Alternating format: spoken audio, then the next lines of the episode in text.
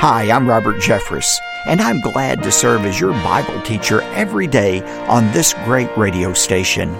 On today's edition of Pathway to Victory. You know, the great irony of loneliness, especially in this age, is this.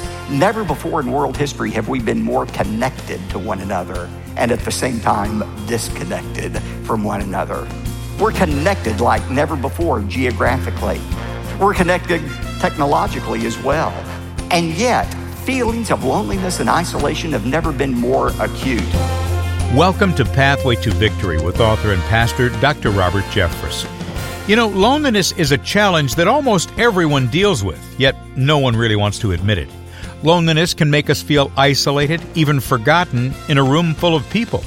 But with God's help, you don't have to feel alone. Today on Pathway to Victory, Doctor Robert Jeffress identifies the cause of and the cure for loneliness. Now, here's our Bible teacher to introduce today's message. Doctor Jeffress? Thanks, David, and welcome again to Pathway to Victory. When we read the Psalms, it becomes quite clear that David was an open book. Completely transparent, David freely confessed his emotional weaknesses, even things like loneliness and despair. And it makes us love David because we get to those awful places of loneliness as well. On today's program, I'm going to look at God's Word to discover how to conquer this mountain of loneliness. See, few things are more isolating, more suffocating than feelings of loneliness. In a desperate moment, David wrote this plea, "O God, turn to me and be gracious to me, for I am lonely and afflicted." I had this verse inscribed on one of the ten encouragement cards for the Invincible series because I wanted to remind you that God is near and He hears your cries, even in your most despairing moments.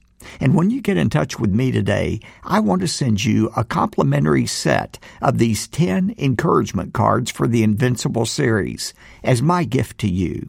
You can easily request them by going to p t v dot org. In addition, I'd like to send you my book, which is a deep dive on all ten topics in the Invincible series.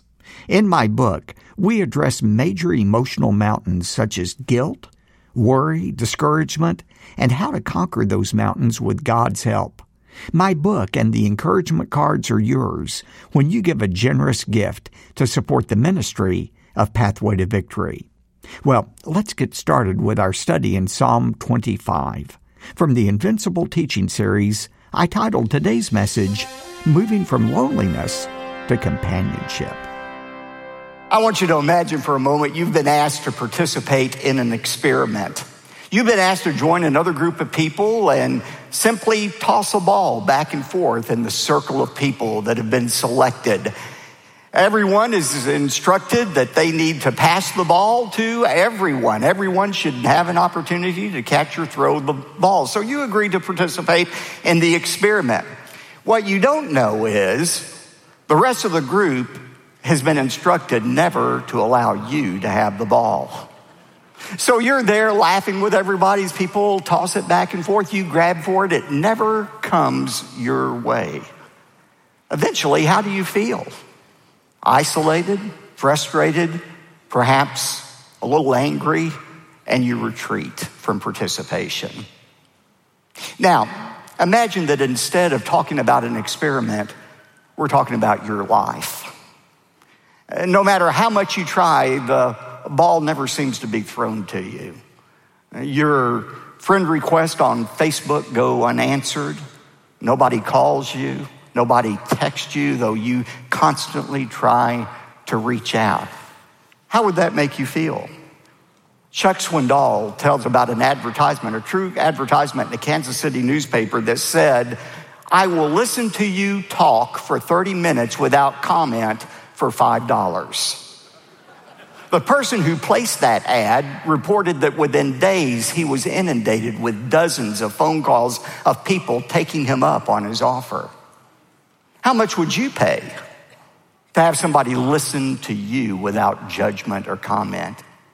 How much would it be worth to you to go to a place where people knew who you were?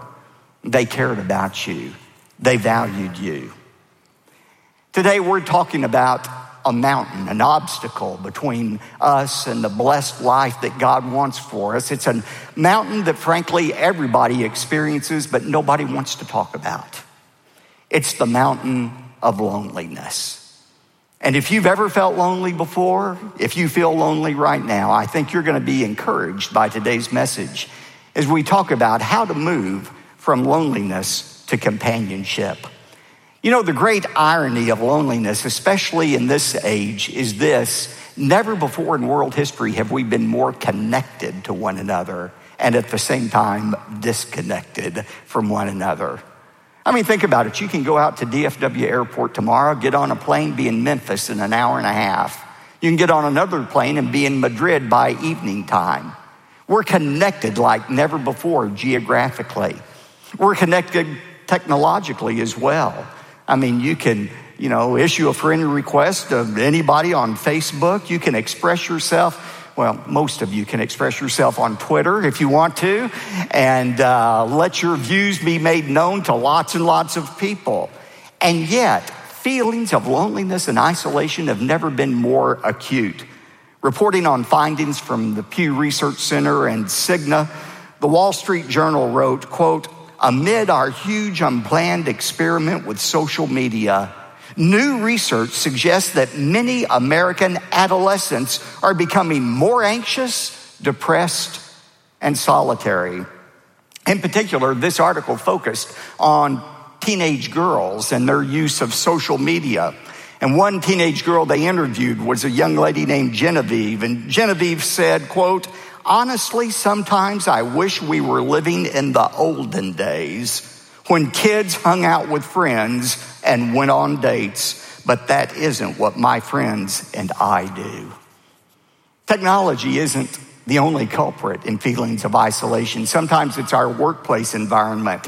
In fact, National Public Radio, in commenting on this, said that workplace cultures contribute to increased loneliness, tensions with coworkers, disparities with life-work balance, and are the leading causes. Ellen Rankin, the author of the article for N P R, said, quote, "More than three in five Americans are lonely, with more and more people reporting feeling like they are left out, poorly understood, and lacking companionship." Feelings of isolation aren't limited to the United States. A recent study in the United Kingdom noted that eight hundred thousand people in England are chronically lonely, and many more experience some degree of loneliness. In fact, the study went on to link feelings of isolation with depression, cardiovascular disease, and even dementia. The fact is, ladies and gentlemen, you and I were created by God for companionship, and every day we're deprived of that companionship. It's like being deprived of oxygen. We die a little more every day. You know, as I look at Scripture, I find that there are five groups of people who are especially vulnerable to feelings of isolation and loneliness. You might want to note those. First of all, the unmarried.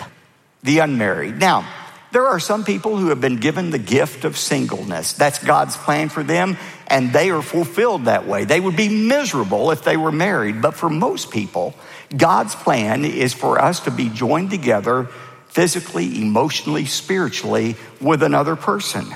That was God's plan from the beginning, by the way. Remember in Genesis two eighteen, after God had created man, he said, "It is not good for the man to be alone."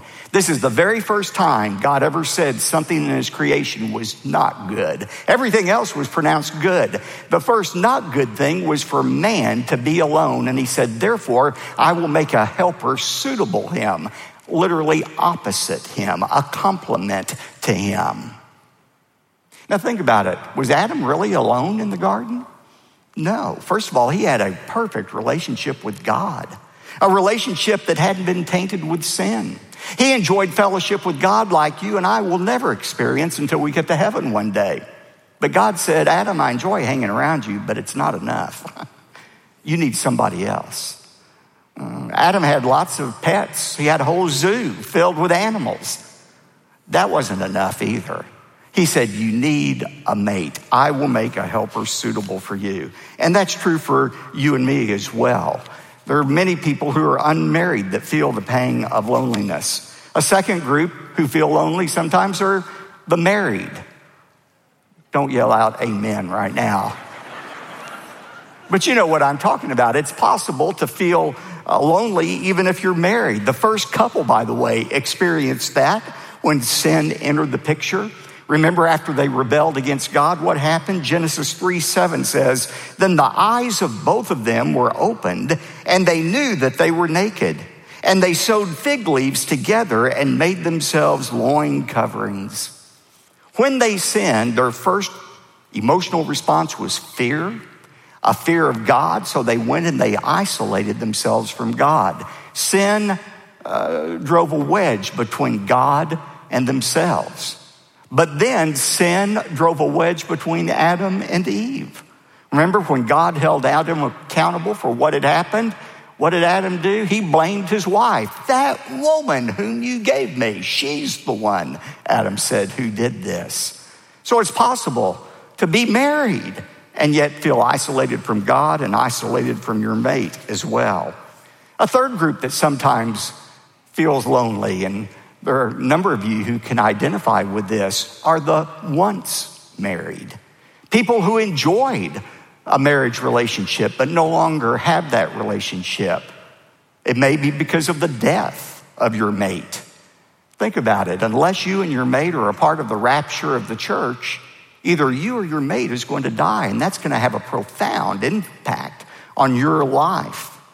When death occurs, uh, the fact is the links that join two people together, shared interest, shared taste, shared beliefs, shared jokes, those links are severed and you feel all alone. Now, the Bible says, First Corinthians seven thirty-nine, you're free to be remarried if you want to.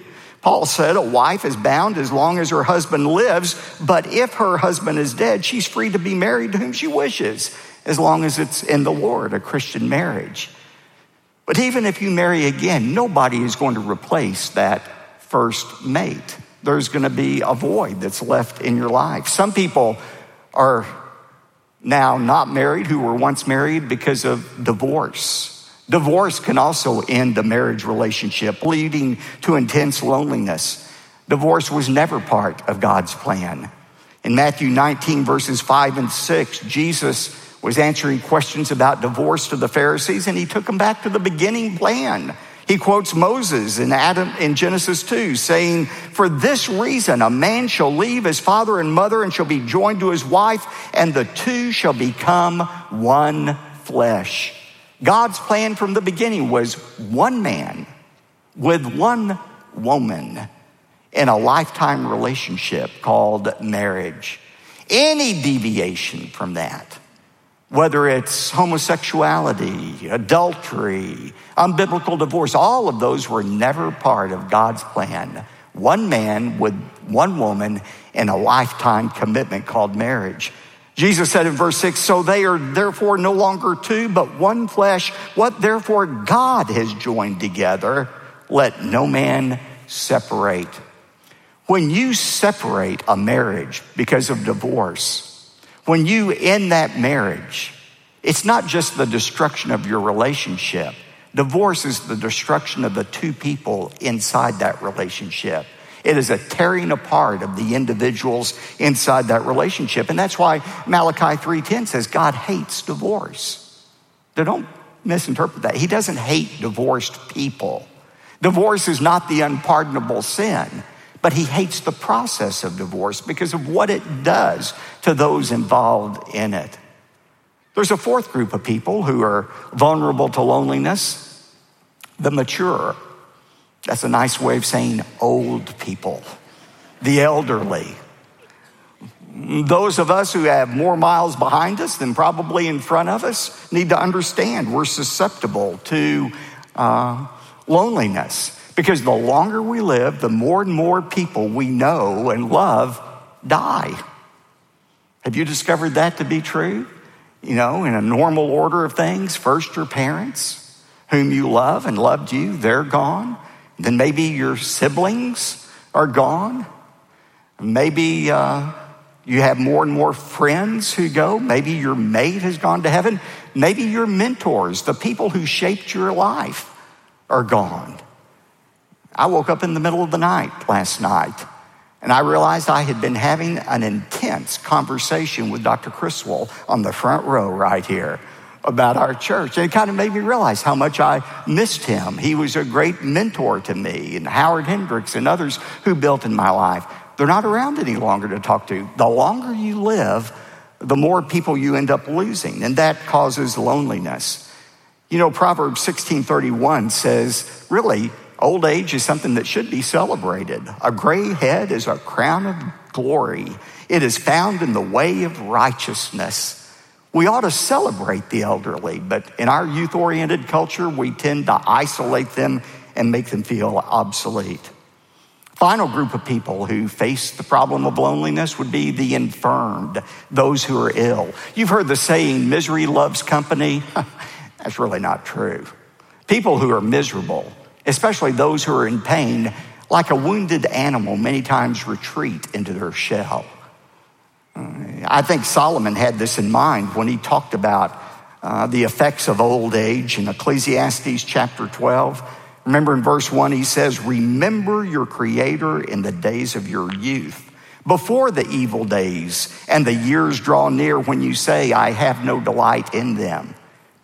What is he talking about? What are the evil years? He's talking about physical breakdowns. Verse six, remember God before the silver cord is broken and the golden bowl is crushed. The pitcher by the well is shattered and the wheel at the cistern is crushed. This is all Uh, an image, a metaphor of our body shutting down. Then the dust will return to the earth as it was, and the spirit will return to the God who gave it. Vanity of vanities, worthless, worthless. Everything is vanity. Now, at this point, I feel like stopping and saying, is there anything else I can say to cheer you up today? This is hardly the feel-good message perhaps you were expecting, but it's just true. People deal with loneliness, but here's the positive thing I can share with you. Loneliness doesn't have to be paralyzing. If you struggle with loneliness, you're not alone. A W Tozer, the preacher and writer, observed most of the world's greatest souls have been lonely. That's true in every realm of life. In the artistic realm, Vincent Van Gogh, the painter, Harper Lee, the author of To Kill a Mockingbird, they dealt with intense loneliness. It's true in the political realm of leadership. Frederick Douglass, Margaret Thatcher, all report times of loneliness in their lives. Or look in the world of explorations. Great explorers like Ernest Shackleton and Richard Byrd all dealt with loneliness.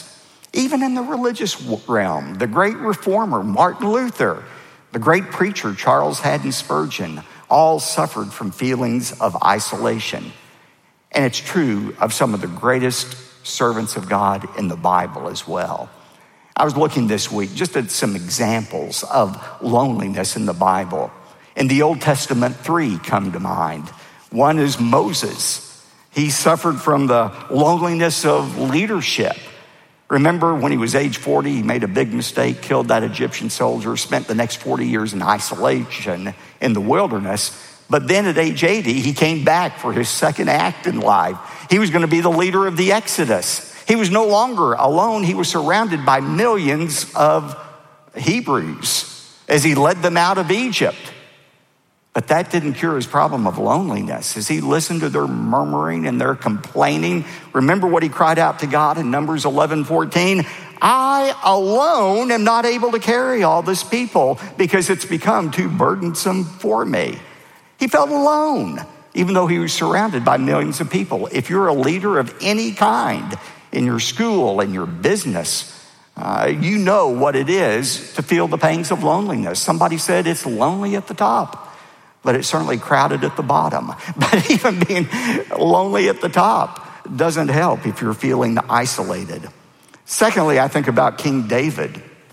You know, many of his Psalms were written out of feelings of loneliness.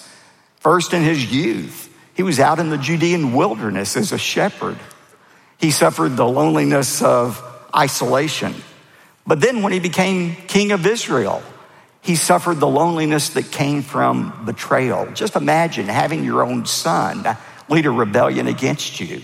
That's what David experienced when Absalom attempted a coup d'etat. And um, it led to great anguish on the part of David.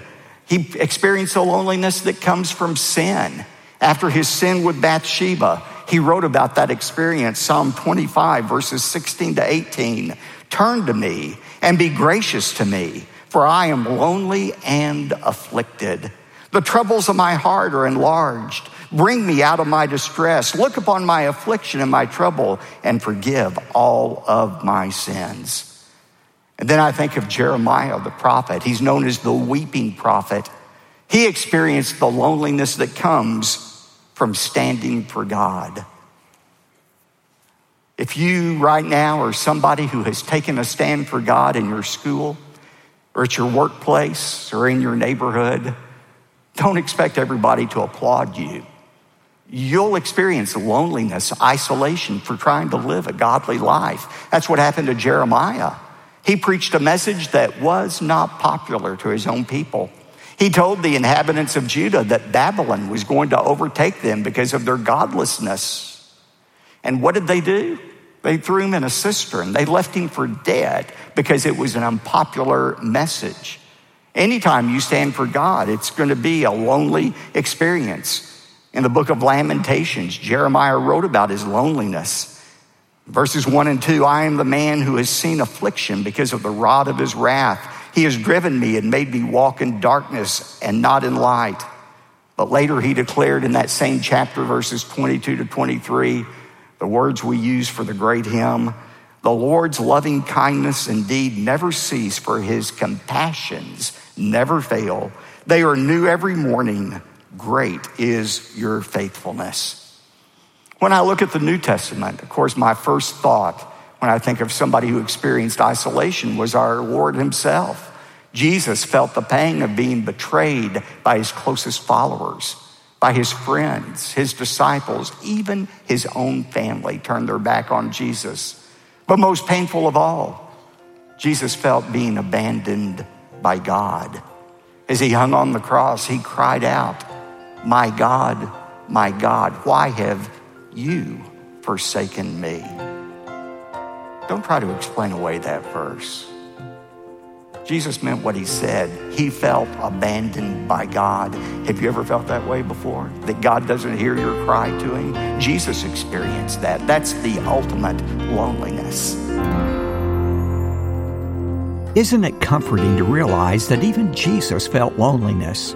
If you're among those who have lost a mate, gone through a divorce, or perhaps had a mother or father walk out on your family, then you can readily identify with the dark pit of loneliness. I've written an entire chapter on this topic in my best-selling book called Invincible. Let me encourage you to read more about this subject, along with nine other timely topics, and then give the copy of the book Invincible to a friend. Everyone needs help conquering the mountains of doubt, guilt, worry, loneliness, just to name a few. Again, my book is called Invincible, and it's yours when you give a generous gift to support the growing ministry of Pathway to Victory. And then we're offering another resource that's very important to me, because I truly believe it will help you prepare for the coming persecution in America. Just a short time ago, I was privileged to present the keynote address at the National Religious Broadcasters Convention in Nashville. Over the last few years, we've all witnessed the shocking pictures of Christians who suffer persecution around the world. Well, I believe America's turn is coming. And so I decided to present a message to the broadcasters entitled, When Persecution Comes. They recorded my presentation on C D and D V D, and it's now available for you to watch and hear and to share with your friends. Here's David with all the details. Thanks, Doctor Jeffress. Today, when you invest in the ministry of Pathway to Victory by giving a generous gift, we'll say thanks by sending you the best-selling book by Doctor Jeffress called Invincible, Conquering the Mountains That Separate You from the Blessed Life. As an added bonus, we'll send you a special message on C D and D V D that Doctor Jeffress recently delivered to our nation's leading Christian broadcasters. This presentation addresses the pressing topic of When Persecution Comes. To request the book and message, call eight six six, nine nine nine, two nine six five or visit our website at p t v dot org. And when your investment is seventy-five dollars or more, we'll also send you the complete unedited collection of audio and video discs for the Invincible teaching series, along with the corresponding personal and group study guide. To request the complete collection of resources, call eight six six, nine nine nine, two nine six five or go to p t v dot org. You can also write to us if you'd like. Here's that mailing address, P O. Box two twenty-three, six oh nine, Dallas, Texas, seven five two two two. Again, that's P O. Box two twenty-three, six oh nine, Dallas, Texas, seven five two two two. I'm David J. Mullins, inviting you to join us next time when Doctor Jeffress concludes this message called Moving from Loneliness to Companionship, right here on Pathway to Victory. Pathway to Victory with Doctor Robert Jeffress comes from the pulpit of the First Baptist Church of Dallas, Texas.